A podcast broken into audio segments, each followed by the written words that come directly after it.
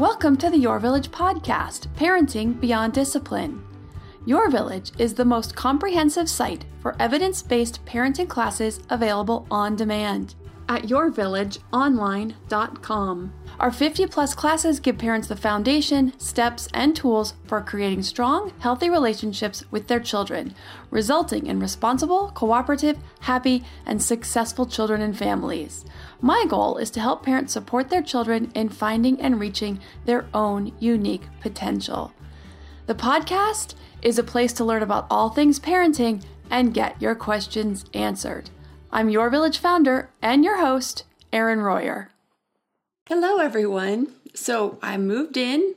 I'm not going to lie, this has been an exhausting adventure, but I'm starting to get caught up on my sleep. The move took until 2 a.m. That was uh, Sunday um, or Monday morning. No, Saturday, so Sunday morning.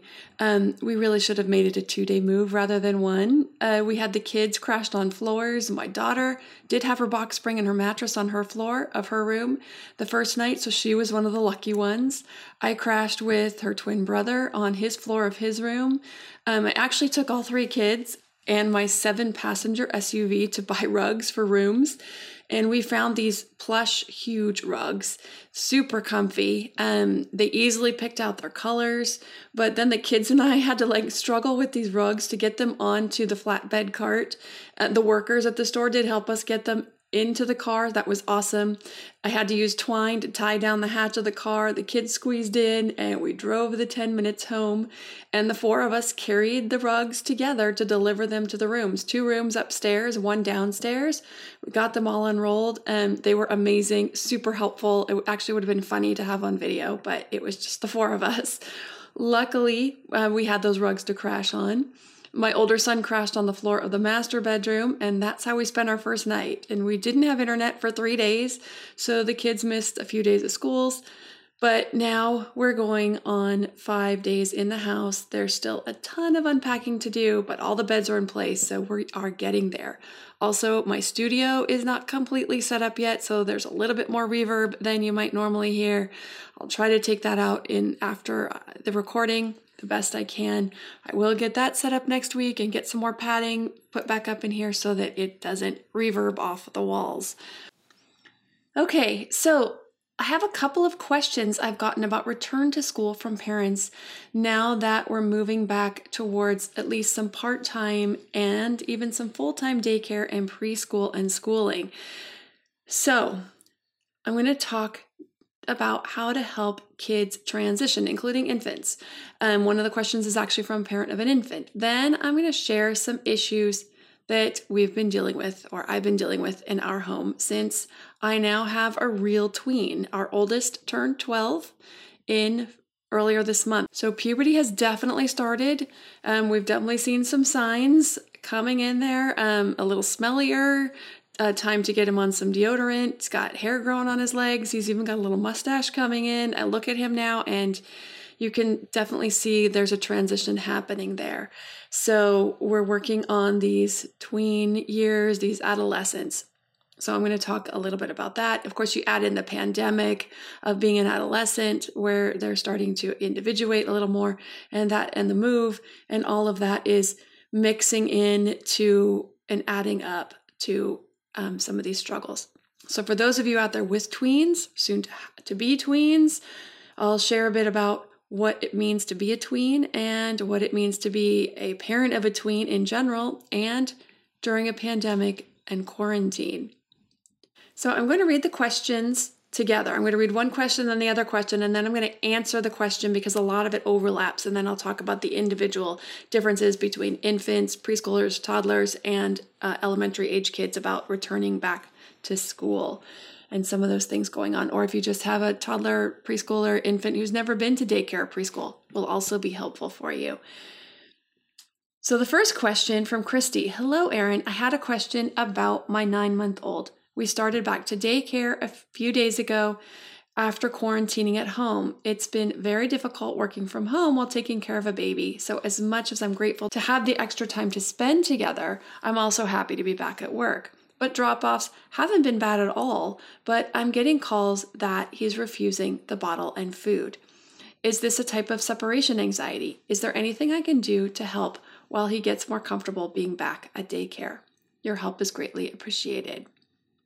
The second question is from Natalie, and she wrote Hi, Erin. I've been enjoying your podcast for about a year and was a member when our son was six months to about a year, and they were immensely helpful. Now that he's two and a half and we're dealing with toddlerhood, we will be joining again very shortly.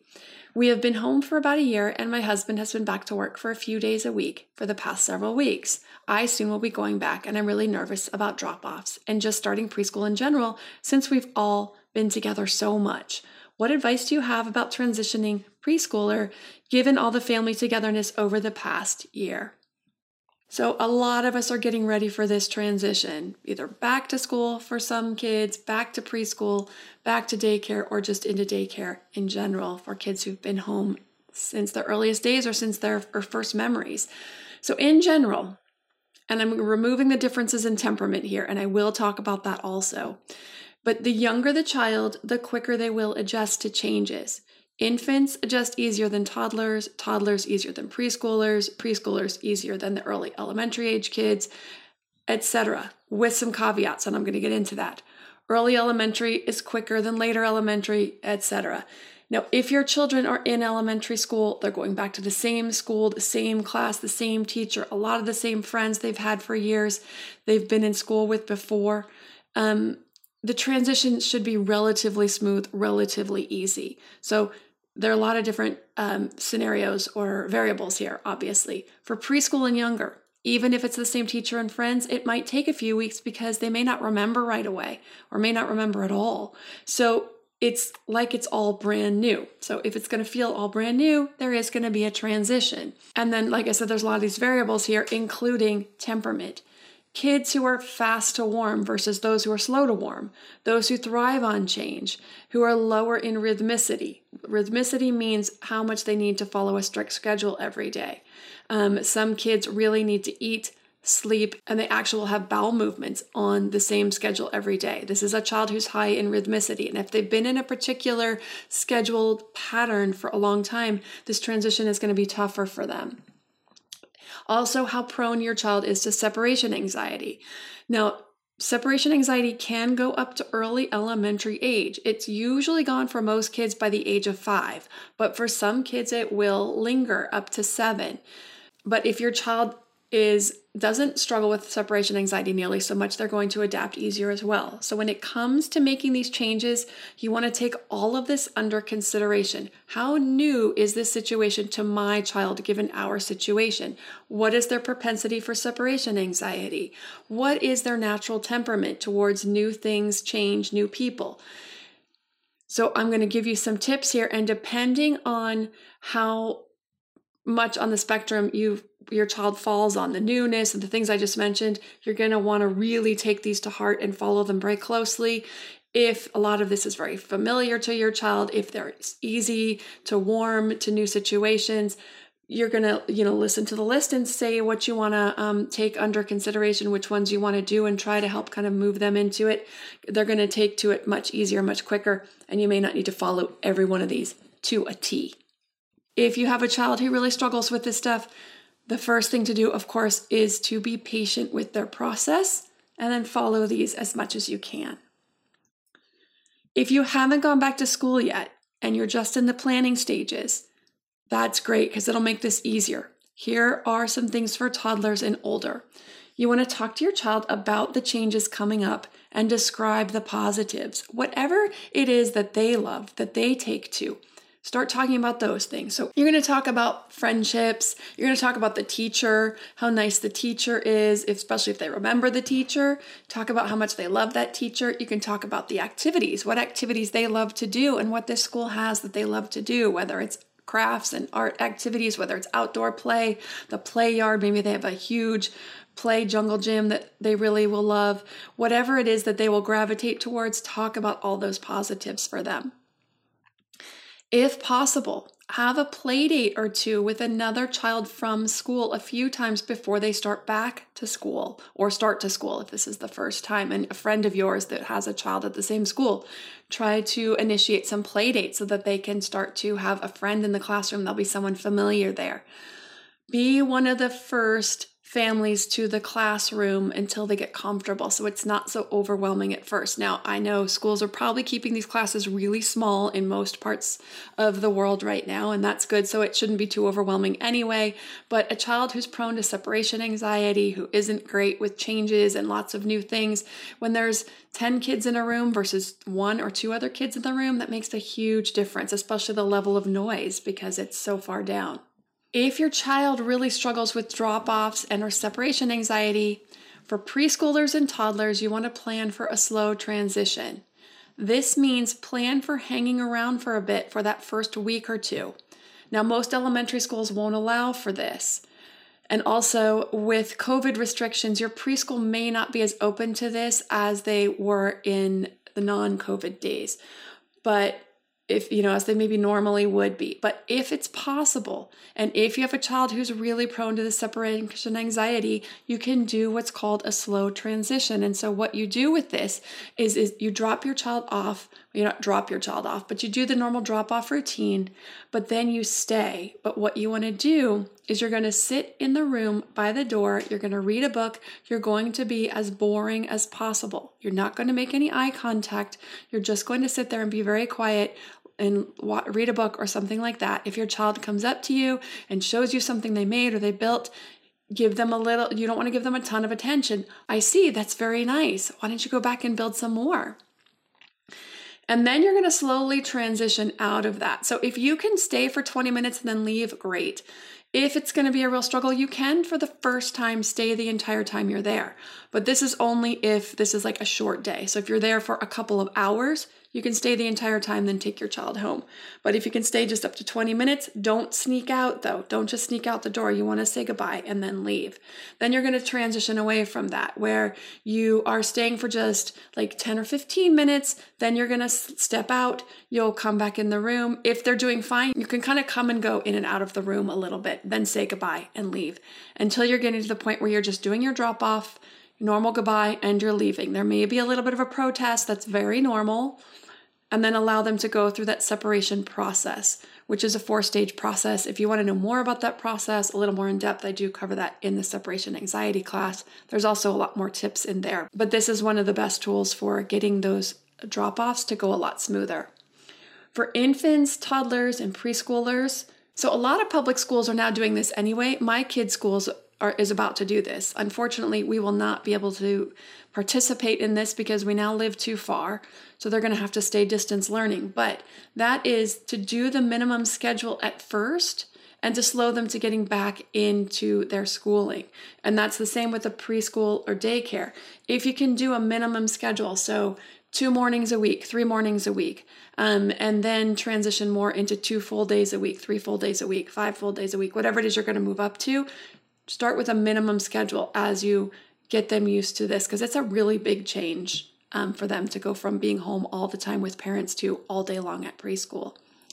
Okay, so for Christy or anyone else who has already started back and things are going a little rough, just know that infants and toddlers, preschoolers, they adapt very quickly, as all children do. They really adapt quickly to changes. So while this is likely a form of separation anxiety for, for Christy, especially without the not eating, um, because for as long as the infant or toddler can remember, if they've been home for an entire year and they're anything under the age of, gosh, even four, um, or five, they're just not going to remember. If they hit once they hit five, they may remember being at school. But four, four and a half, you're right on that cusp where they might remember a few things.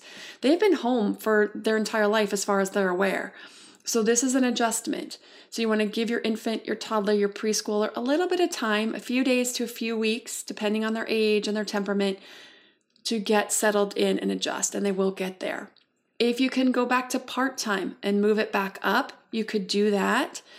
If you're back to work full time and at the office and you really need to remain doing so, do know that your child will adjust very soon. They will be okay. Um, the other thing is, anyone who finds themselves in this situation, ask the daycare to keep offering at a few points throughout the day because there should be multiple snack times and meal times, lunch and snack times. And so they should get multiple opportunities throughout the day to eat, and they will get there. So I know a lot of you have younger kids, but some of you may have kids who are now getting towards upper elementary, even early tweens, and teens or have some older kids. So I'll talk a little bit about elementary school returns and then I'll go into my current challenge with my 12 year old and how I'm working with him right after a word from our sponsors. Hey, Parenting Beyond Discipline listeners. Ready to create a home that fosters love, warmth, and style? Look no further than Home Threads, your partner in crafting a nurturing environment. At homethreads.com, explore a thoughtfully curated collection of furniture designed for families who believe in positive parenting. From cozy reading nooks to durable playroom essentials, our pieces are crafted to enhance your parenting journey. Home Threads has an incredible selection of furniture, decor, and accessories like throw pillows, blankets to snuggle under for family movie nights or reading time that helps you create the warm, cozy home that is the foundation for happy family memories. I love all the great pieces I've gotten from Home Threads to finish the look in my home. Gorgeous yet durable and cozy accent throw pillows, blankets, and some really cute wall decor. I have an ocean theme throughout my downstairs, so I got a couple of really great wall pieces to finish that look, and some picture frames for the family photos.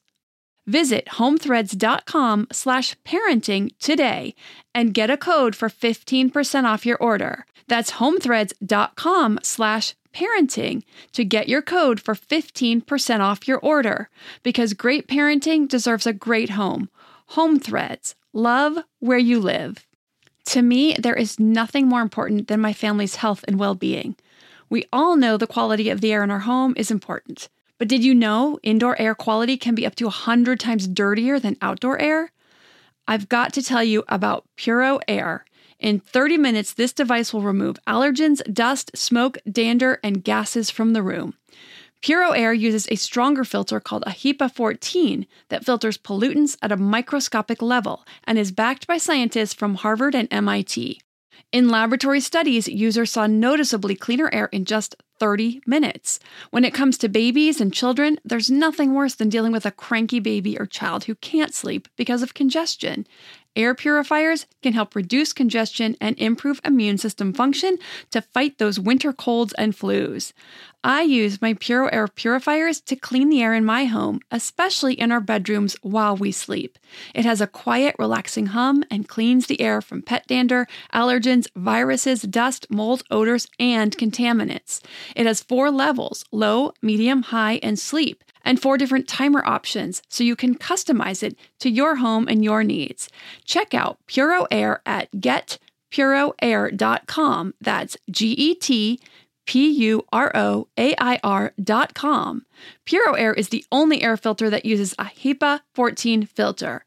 That's getpuroair.com. Now that we're back after the break, let's get to the elementary age kids and beyond and my challenges with my tween son. So, for instance, my children's elementary school, well, they're all their school, elementary, middle school, is they are going. Actually, I don't know if it's the middle school. It might just be the elementary school. Anyway, they're doing um, th- two days a week, three hours, two days a week. That's it. They're going back to school. Unfortunately, like I said, we won't get to participate, and I wish they could. But the move was totally worth it, don't get me wrong. Elementary age kids should transition relatively easily, especially if all has remained the same, because they will remember their teacher, their school, their friends that they've had in their classes for many years. But each kid is different, and with those same temperaments that I mentioned earlier, or other changes, if you have other changes, if it's a different teacher, if it's different kids in the class, there will be varying degrees of difficulty. I know for some of my friends' kids, they did a thing in the school district where we used to live where they actually combined schools together. So they had some kids left over from each school and they put them into a classroom together. So now they're with kids at like three or four different schools instead of with classmates that were at their current school. And they have teachers that they haven't really bonded with online. So there's going to be some potentially some more difficulties there. So if there's some part-time offerings if you can go back part-time start with that back to school um, and take advantage of that.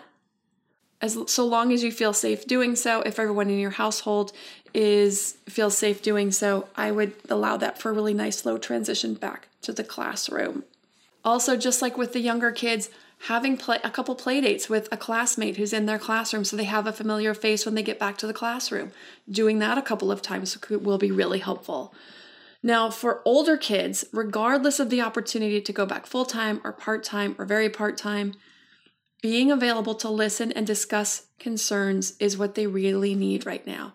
So remember, this is new for all of us. We've never been through this before. And I mean, us as parents and our kids as kids, we've never been through a pandemic before. I mean, as a society, yes. As a culture, we've all been through this. Our grandparents have been through this at some point, or actually, maybe my great grandparents. I don't even think my grandparents have been through it. So just be sure to ask you know, when they're struggling with something. So being there to listen and then help problem solve if they're wanting that. So you want to be sure to ask, would you like to problem solve this together? Would you like to hear my ideas? Sometimes they don't want to hear them, they just want you to listen, and that's fine. But just making sure you ask before you start throwing out um, before you start throwing out your ideas or your answers. Okay, so, since we're talking about tweens and teens, I am going to talk a little bit in here about puberty and changes. It's going to be very mild. If you happen to have a child in the room who you aren't sure you want to hear this material yet, be sure to listen to this on your own at a later time or with some headphones. Tween boys. Now, this is going to be about boys in particular, and a lot of these things are very similar for boys and girls, but um, but there's also some differences. So, in addition to physical changes, there's also the emotional changes, the hormonal changes. So, you know, we think of adolescent girls as being more emotional, but adolescent boys can be very emotional as well. So, we're seeing this in our house, breaking down in tears several days a week, asking what's happening, and the answer is just, I don't know. So, you know, it's I'm sure it's adolescence, but the pandemic is not helping either. He ends up in tears when it comes to schoolwork, is the most common reason. Now, he's normally confident, he's got it all under control when it comes to schoolwork, and all of a sudden he's melting down when he has to do something he's not sure how to do. And when he has to write a bibliography, because I have no idea what that even is. I'm sure his teacher explained this to him, but me saying that is not to be helpful. When I ask him what he's feeling or why, he just, like I said, he goes, I don't know. This is difficult because we want to help, but sometimes the best thing is just to be there. Tell them we'll help them through, become very gentle with them in ways that before we may have had higher expectations. I normally have very high expectations of him. I expect him to be able to look something up and figure it out on his own. He's very competent, but yesterday was not the day to do that. They're waffling between boyhood and manhood. Allowing them to fall apart and be vulnerable is important. They need a safe space to trust they can fall apart with us and get the support they need. This is when I just hug him. I tell him everything will be okay, that I will help him work through it. He sometimes just wants to snuggle the dog, and then, as any dog lover knows, they're great therapy and great mood lifters. So he'll go snuggle the dog. He did that yesterday. And then I said, Why don't you go take a shower? He was a little smelly. I was like, Why don't you go take a shower and help clean everything off? You'll feel fresh and new. And then we'll start from there. You'll get to clear your head, and then we'll start working on the bibliography. And that's exactly what we did. He went and took a shower. He came out. He was in a much better mood.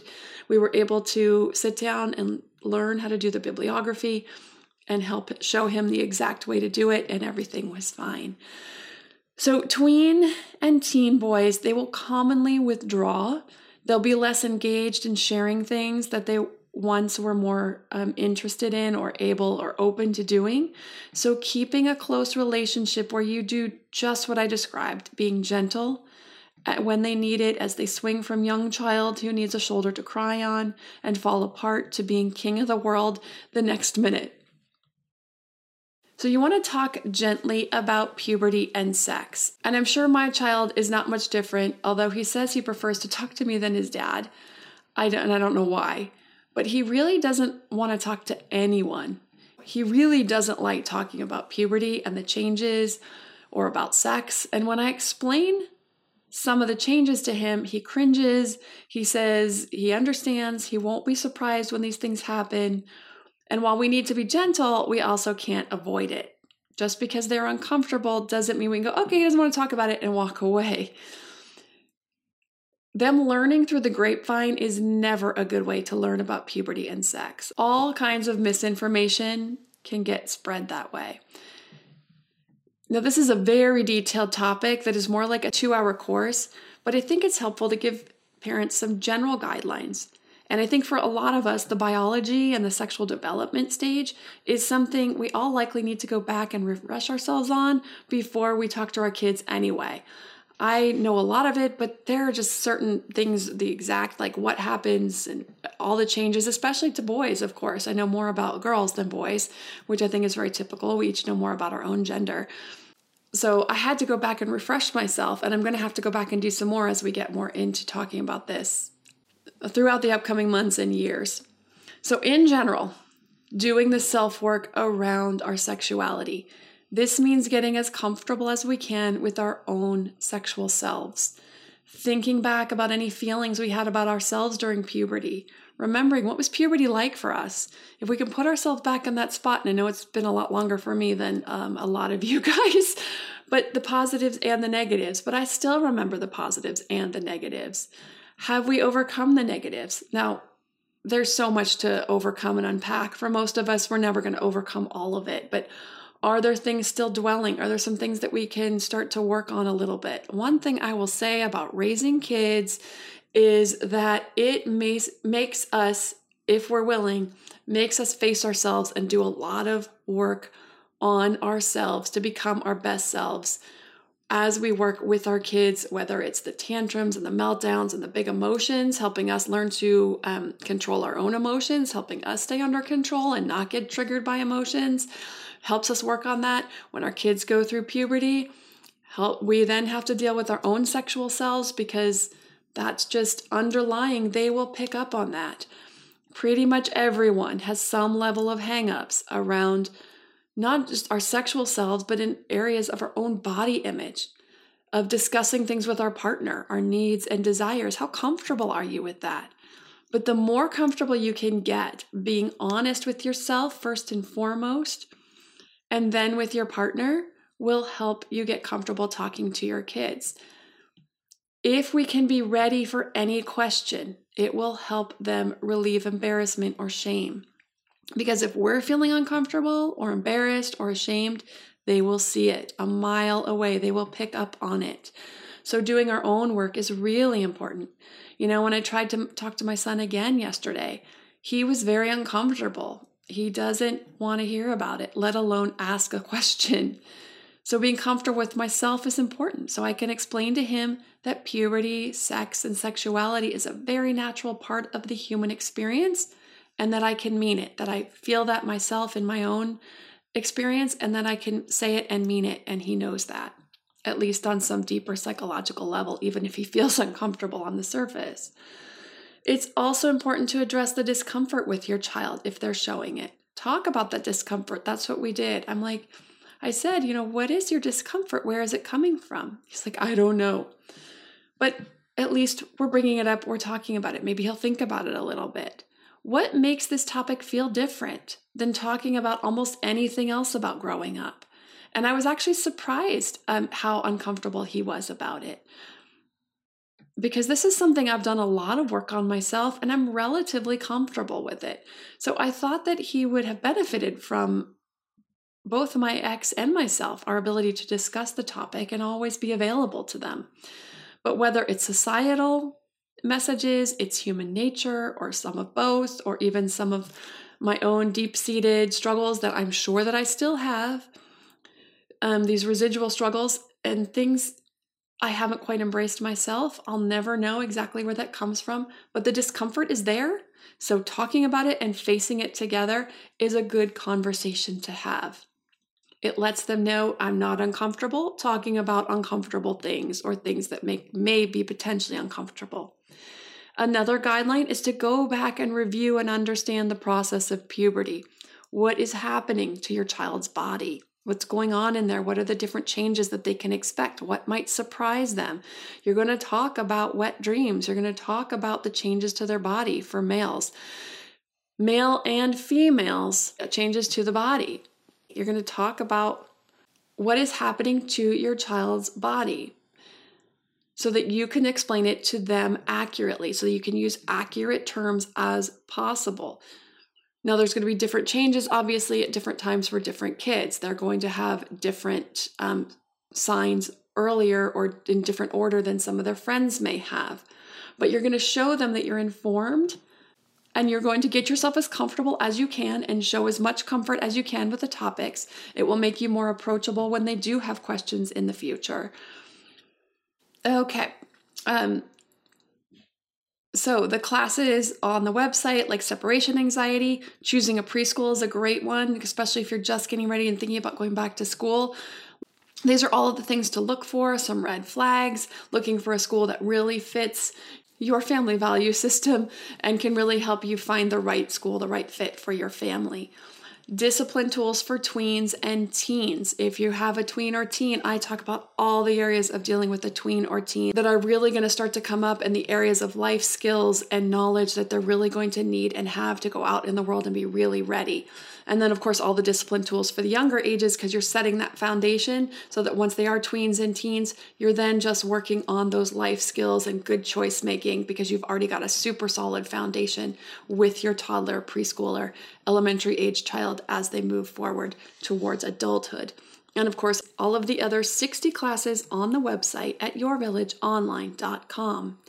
If you have a parenting question you'd like answered, send an email to podcast at yourvillageonline.com. Thanks for listening and see you next week.